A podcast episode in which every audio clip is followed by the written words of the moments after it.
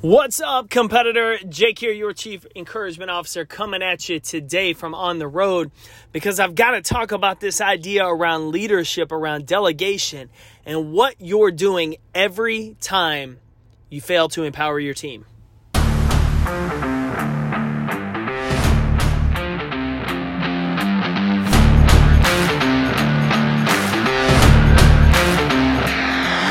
My name's Jake Thompson, your Chief Encouragement Officer, and this is the Compete Everyday podcast, a show designed to help driven people build a winning mindset so they can build their winning life. Welcome to the show.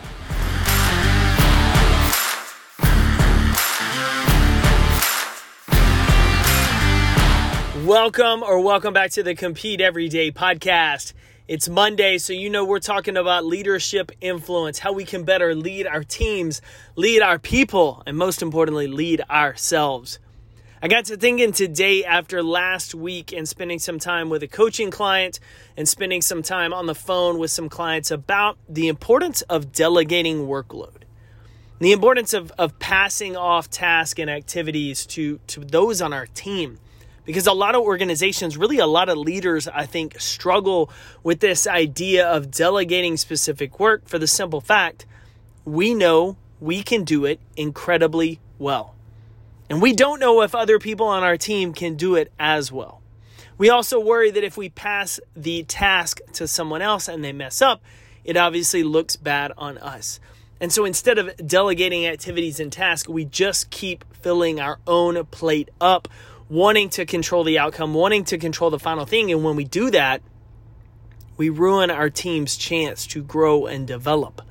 See, every time we fail to delegate a task to a team member, to someone that reports to us, what we're essentially saying is, yeah, we like you, but we don't trust you to do a good job.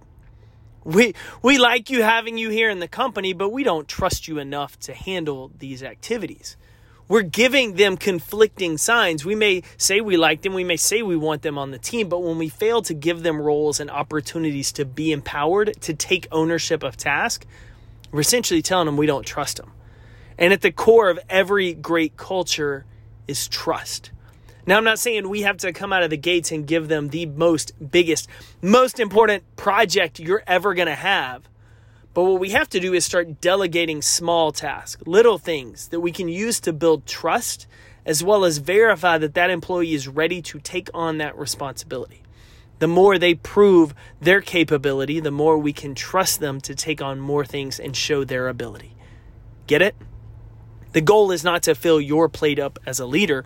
The goal is to equip and empower your team to take things off your plate so you can continue as leader to focus on the bigger picture task. It's hard to do if you don't trust your team. It's hard to do if you don't delegate your task. You end up just filling your own plate and probably burning out because at the end of the day, there's only so much you can do, and your job is not to keep doing the same things as you grow up within an organization.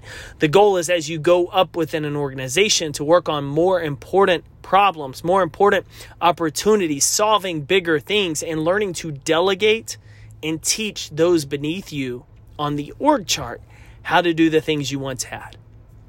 So, do your team members, do your employees, do they know that you trust them because you delegate responsibility and opportunities?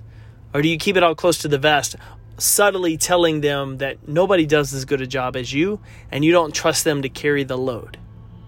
Build trust by empowering your team and giving them the opportunity to take things off your plate so that you can continue to grow in your role. I'm cheering for you, competitor. Lead the way today. Thanks for tuning in to another episode of the Compete Everyday podcast. To get in touch with the team, drop us an email to podcast at competeeveryday.com. And to find out more about our resources, content, and gear that will help you build that winning mindset so you better compete for your best life, visit competeeveryday.com.